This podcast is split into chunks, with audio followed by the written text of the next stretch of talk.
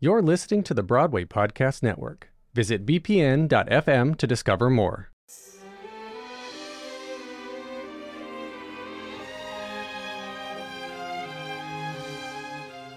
You're listening to The Ensemblist, the only podcast that shows you Broadway from the inside out.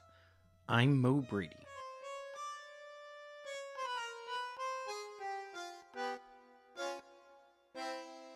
Prior to this miniseries, I had known about the Addams Family musical's lukewarm reception on Broadway, and therefore its surprising success as the most produced musical in the United States less than a decade later.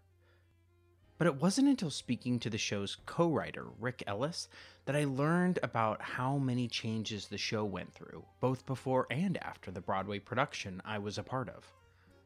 Learning about the intense structural changes made me want to find out more about how the show shifted and molded on its path toward becoming musical theater canon. And as a former member of the show's Broadway ensemble, my next stop was obviously to reach out to the dance department. The original production of The Addams Family was choreographed by Tony Award winner Sergio Trujillo. Once a Broadway ensemblist himself, The Addams Family came along when Sergio had four productions running simultaneously on Broadway our show, the long running Jersey Boys, the sparse but beautiful musical staging in Next to Normal, and the Tony Award winning production of Memphis. With this many shows under his purview, Sergio employed a team of talented associate choreographers to maintain his vision and keep his staging clean. And at the Addams family, Sergio's associate was the highly kind and highly capable Dontee Kiehn. Also a former ensemblist, Dontee had been in the original Broadway ensemble of the famed 42nd Street revival, as well as the Bernadette Peters led revival of Gypsy. Her journey with the Addams family began as the associate choreographer for the show's pre Broadway tryout in Chicago. She maintained that position for the show's Broadway run, as well as the national tour and stagings in both Brazil and Australia. She then took over the dual roles of associate director and associate choreographer for two more replica productions in Argentina and Mexico City. She was with the show as long as anybody, so she knows the staging of the Addams family intimately and thoroughly.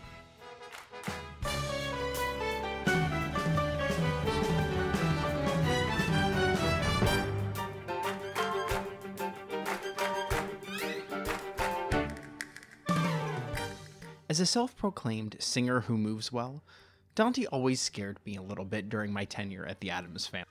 Not because she's a scary person, in fact, she's quite the opposite.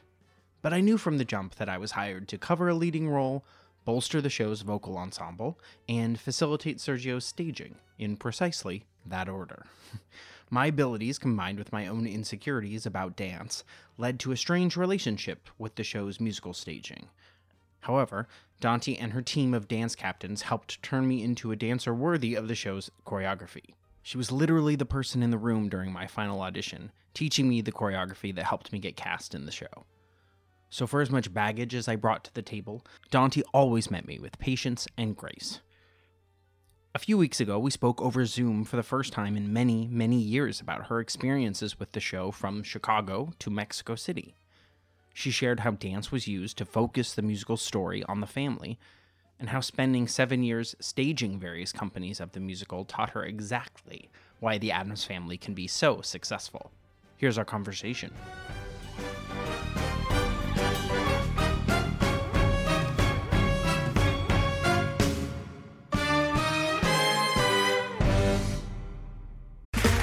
Okay, round two.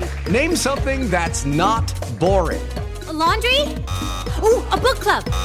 Computer solitaire, huh?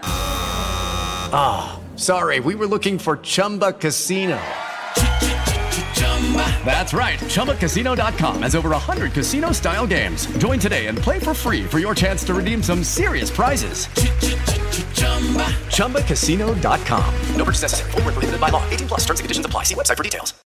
With lucky landslots, you can get lucky just about anywhere. Dearly beloved, we are gathered here today to. Has anyone seen the bride and groom? Sorry, sorry, we're here. We were getting lucky in the limo and we lost track of time. No, Lucky Land Casino, with cash prizes that add up quicker than a guest registry. In that case, I pronounce you lucky. Play for free at LuckyLandSlots.com. Daily bonuses are waiting. No purchase necessary. Void where prohibited by law. 18 plus. Terms and conditions apply. See website for details. It's such a great conversation. I've been so excited to talk to you about this because it really kind of was one for the books in a way. Like I learned so much on the show. The things that were challenging and had growing pains and the things that had great success and, and all of it was just a huge template for kind of what a, what putting together a show is and can be and what can happen and um, how it does happen, how it does get made. I was a part of all eight productions that I know of from the Chicago tryout to the Broadway and then complete rewrite, or not complete, but a, a, massive rewrite to the national tour, which then became the template that went on for the international productions and now is one of the top rented or licensed productions for high schools and, and regional. And uh, so, yeah, so I have seen the full kind of trajectory, and, and it was pretty epic in a certain way. And like i said example of what creating a show is you know it's always the associates that know the most they're there we got, for the, we got the, the real deal. i knew you were the right person to talk to.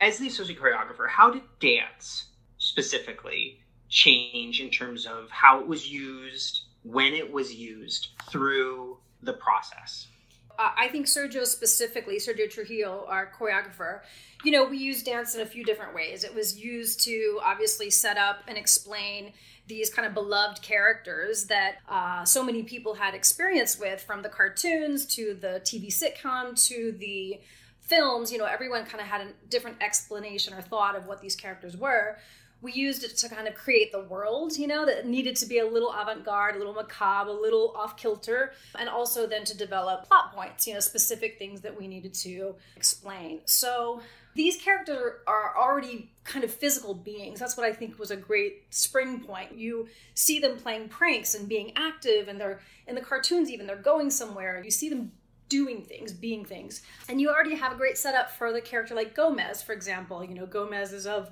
like Spanish indiscriminate Latin background. And so Sergio really built on that as a character in terms of using the zapateo or the flamenco or kind of a very Spanish regal kind of feeling or movement, a bravado. Of course, Morticia's very elegant, sophisticated, you know, so a lot of her movement was to embody that character, to give her that elevation and you know and then there were things like the wednesday and the lucas which were our more contemporary younger characters and they wanted to be more the, the rock feel like a lot more stomping a lot more grounded a little bit more contemporary feel. And then these are all about you know specific characters but for like fester fester would be you know more of the narrator. He was more of the vaudevillian style character. And i have to say you know the writers gave us such a good map of this because it was written into the characters, into the script, and into the music so beautifully by Rick and Marshall, and also, of course, by Andrew Lippa, who gave us all of these genres, you know, to start with this movement. So that's kind of how like character development and the world was. You know, Sergio also, I have this such a specific memory. He always would take his temple and his chin and he would crack his head and he'd go, I just want everything to be a little like a little off because you needed to know immediately that you were in a completely different world. So, dance and movement was used in those ways. Uh, and then also specifically from the Chicago tryout to Broadway, the opening number in Chicago was called Clandango, which no one really necessarily knows what a Clandango is, or it didn't give us a lot of information about the characters. So it it switched into Broadway being When You're an Addams, but the movement was to express joy. It was the sense of family reunion. So it was kind of to progress the storytelling of what these characters felt, what they believed in, what they lived for. We also did of course, Morticia and Gomez are known for their tango and their sword fighting, so that had to be in there somewhere. And of course, the way that the show developed, the 11 o'clock number in the Addams family happens to be a dance. It happens to be the tango. There used to be a massive sword fight in Chicago that got cut, sadly, but it was it was great fun. But it, it developed into the reunification tango, the Tango d'Amor. And that is a plot point of Morticia and Gomez reunifying their marriage and their love. So it had to be a development in the movement to arrive to that 11 o'clock plot point.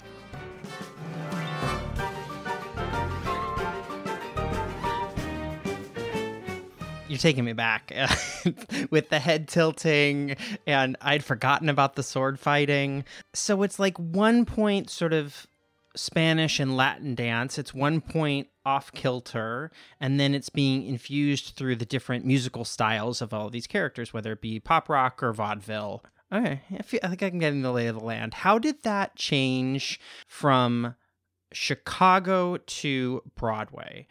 In my memory, I remember seeing photos of the ensemble in Chicago, and they were all in these very sort of lush, kind of like shark colors from West Side Story, but more Elizabethan costumes. And that was much more sort of of that dance ilk, I guess. And then when we, the production that we worked on together felt more silly. I don't know if that's right. Is that how you would sort of? I think that's totally right. I mean, the reconfiguration or, or re examining of the ensemble and what the dead ancestors of the Addams family ensemble were and what they were there to do and how they were there to function definitely completely changed. Design as well as focus. And so i think that there was a more specificity. I think each character ensemble we had 10 only five women and five men and each of them were given a specific persona. You know, they all became white and this very glorious, glamorous, kind of beautiful, powdery, dead gothic look, which was also highly beautiful, but they were given specific characters to be. I think that's absolutely true, aside from the Elizabethan kind of very jewel toned, very heightened kind of operatic feel of the Chicago. And I think the, the show really went a little bit more uh, musical comedy. You know, I think we leaned into that to a greater extent than we did, which I think was already there in Chicago, but it was a little bit more musical comedy. So, for example, the family reunion opening number, which became When You're an Addams, the foundation of all that off kilter movement that Sergio worked to develop also became funny. Like there were social dances like the broken conga or the twist from the 1960s sitcom. Then we were written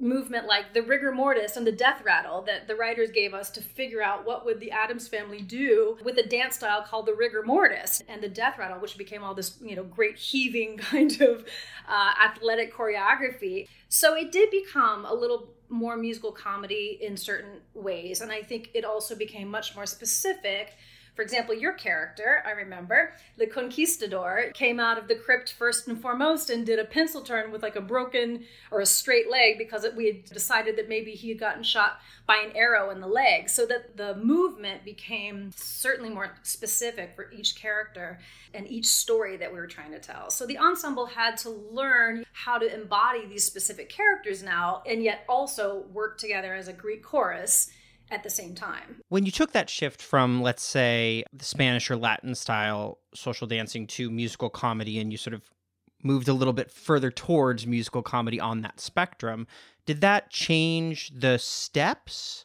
Or did it change the space in which the steps were taking place? I'm wondering how much choreography shifted through that process? I would say the tango we did shift quite a bit. The tango was more foundational. I think that was already kind of there. There was also a great number I should mention in terms of the genres of styles that we that we used, which was called "Death Is Just Around the Corner," which was the top of Act Two for Bebe Neuwirth, which was very much more like in a Fosse style. So some of the movement style stayed, and I would say specifically the opening number very much changed but it's so interesting in development because the things that you discover never completely go away. I mean, there was definitely still a sense of like molding or always moving with the ancestors that we used in things like One Normal Night or the end of Act One. Full disclosure. Full disclosure. That was like head ticks and like things that were kind of just angular. And, you know, Sergio would say like broken doll. You know, so there were things that, that style and, and methods that stayed but certainly some of the movement changed. I remember seeing Death is Just Around the Corner and the kick line at the end, and it is so exactly what you're saying off kilter. It is a kick line. It's very clean. It's very precise. It does have that everyone's hands around each other, legs going up in the air movement, but it all is just happening not quite on the counts that you think or in the way that you would expect it to happen. That's right. You know, he said if we're going to do a kick line, it'll be with like a broken knee or it'll be like with a tilt, you know, or something with a one extra that you don't expect. I should say everyone was also singing to the rafters at that point too. So it was quite a feat for everyone to get those those odd counts and angular, you know, choreography along with the impressive vocals. Hello, it is Ryan, and we could all use an extra bright spot in our day, couldn't we? Just to make up for things like sitting in traffic, doing the dishes, counting your steps, you know, all the mundane stuff. That is why I'm such a big fan of Chumba Casino. Chumba Casino has all your favorite social casino style games that you can play for free anytime, anywhere with daily bonuses. That should brighten your day a little. Actually, a lot. So sign up now at chumbacasino.com. That's chumbacasino.com. No purchase necessary. VGW Group. Void were prohibited by law. See terms and conditions. 18 plus. With Lucky Land slots, you can get lucky just about anywhere. Dearly beloved, we are gathered here today to. Has anyone seen the bride and groom?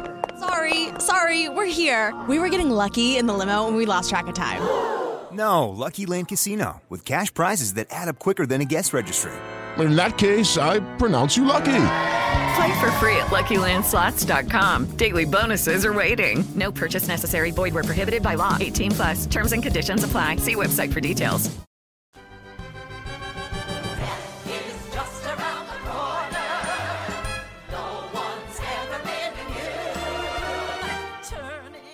that was our our opening show. We did it. We got it up, and now we're transitioning to this national tour, basically revamp, where four or five songs are being written.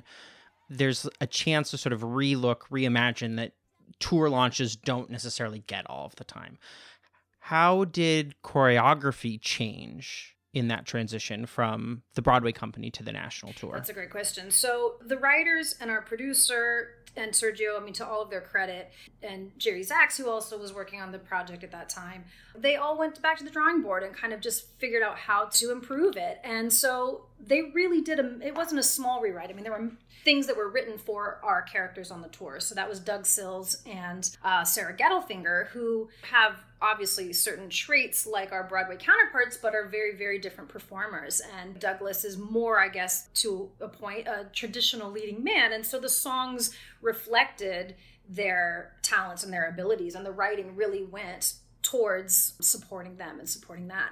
So I would say the choreography did as well. The tango was reimagined a bit for those characters. There was also a new number added for Sarah called Secrets, which is Morticia's number with her ensemble ancestor ladies. And it's uh, another zapateo or flamenco style, which Sergio just does in his sleep. I mean, he's so so brilliant at, at this, and it was such a fun thing to to reimagine what that kind of real forceful development of power that Morticia has at that moment in her marriage and in her plight with this betrayal of Gomez. Really, it's kind of like a girl power Spanish flamenco moment, and it and it vocally was exceptionally challenging and aggressive.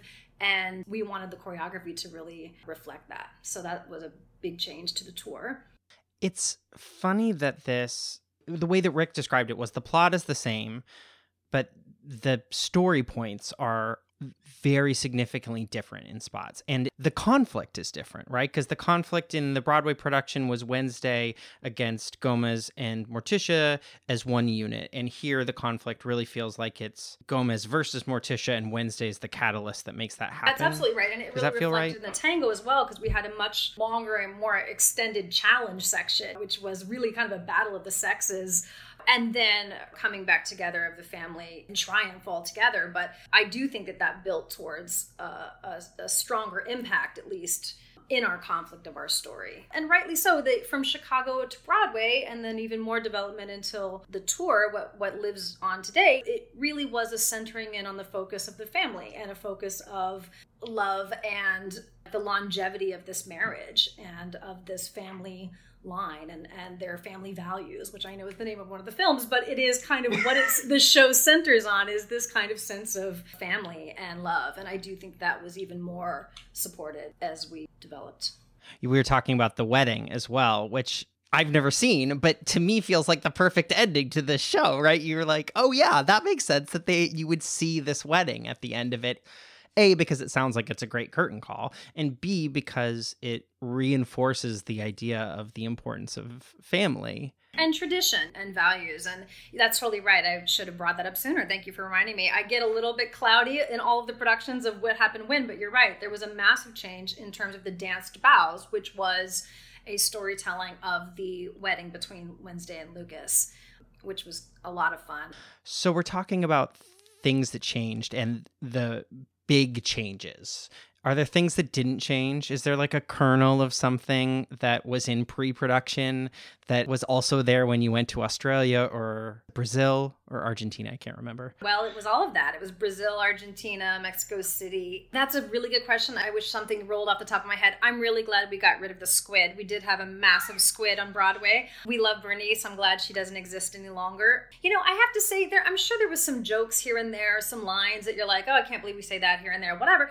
But the great thing about doing these shows and and continuing to do these shows and especially when you go to do them in different languages and different countries and with different cultures is that our writers gratefully and our director and everyone allowed us to continue to mine for that you know comedic genius and really rely on the associates in the other places and also the stars and the, the people that were in these roles to help define and find the right language and find the right humor. I, what I would say is if there were ever some questionable things along the line, they probably more or less got ironed out because, you know, we could make little tweaks here and there. But you know, I love I love the show. I really do. And I the more that I went back and looked through it, the more I just kind of fell in love with all of the components of it and all of the memories of it because it just had an aesthetic that I thought was really fun and really beautiful and great music. So, you know, it's hard for me to come up with that at this moment in my pandemic watercolor memory, my rose colored glasses at the moment. I'm wondering if there's like a specific aha moment that you had where you unlocked a door into a greater truth about the show through movement. I had two things come to mind. The first, I think, I have to go back to the opening number because that really definitely changed a lot about the way that we introduce the audience into this kind of inversion of normal. And yet at the same time, really leaning into humor and aligning with people instead of pushing the audience away to a degree, even though I loved the number Clandango, I loved it. But it still felt like, where are we? What what is this word? What are they telling me? So I do think that the transition to the opening number probably was a, a big thing that we were like, oh, okay, this is the tone of the show. This is the way that we need to be ironic because the cartoons and these characters are ironic and funny and beautiful. Like, how do you do all of those things without isolating the audience away from that and embracing it? And you can still do funny movement and yet at the same time end with something really profound and strong. Here's another thing. So in Chicago, there was a number called Let's Not Talk About Anything Else But Love and it was a big vaudeville number that sh- that Fester did, and it it still lived in the show, and it wasn't as fleshed out, but it was a very long number, and it was great, and I loved it. It was amazing, and it ended with a kick line with everyone with light bulbs in their mouths lighting up, light bulbs flashing opposite, and a stare dance and tapping. And what we learned is that at that moment in the show, we kind of needed to keep moving forward, and it wasn't telling us much more, and it was kind of like a lot of great ideas and creativity that didn't help the audience in any way. So I still have videos of it. I love it. And it was great work on Sergio's part, but it just didn't really do much to help us with that streamlining I was telling you about. So the other thing I was going to mention, the third thing, is the Moon and Me. Which is not technically what you think of as choreography, but we're doing this black light effect where Fester flies to the moon, and it's all in this black light so you could just puppet things in and out of this shield of light and make it seem like they were weightless and flying. And so that took a lot of trial and error. And even though it wasn't dance movement it was a lot of concerted effort on the ensemble's part to really get that right and work as a team. I think you were one of the feet, weren't you? Were you the feet? I was foot. I, I was... remember. Right, left foot, left foot, left leg, left leg. There we go. I always loved that number, in part because it. I was maybe like four feet from the edge of the stage, and uh, you could watch your fellow performers without being seen. You could watch the audience without being seen. It was like such a fascinating view of theater to be like center stage and invisible at the same time.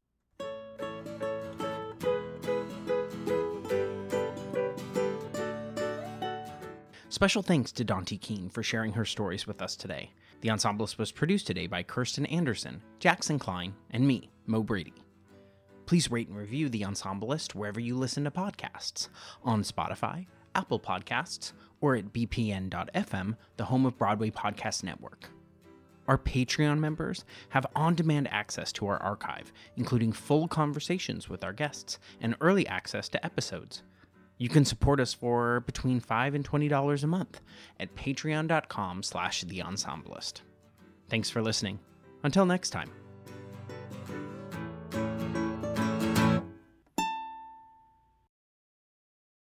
Hey, it's Leslie Odom Jr. here on the Broadway Podcast Network to tell you about the Rise Theater Directory, a program of Maestra Music. Rise is a national online resource designed to connect and empower backstage and administrative and creative theater professionals from underrepresented backgrounds.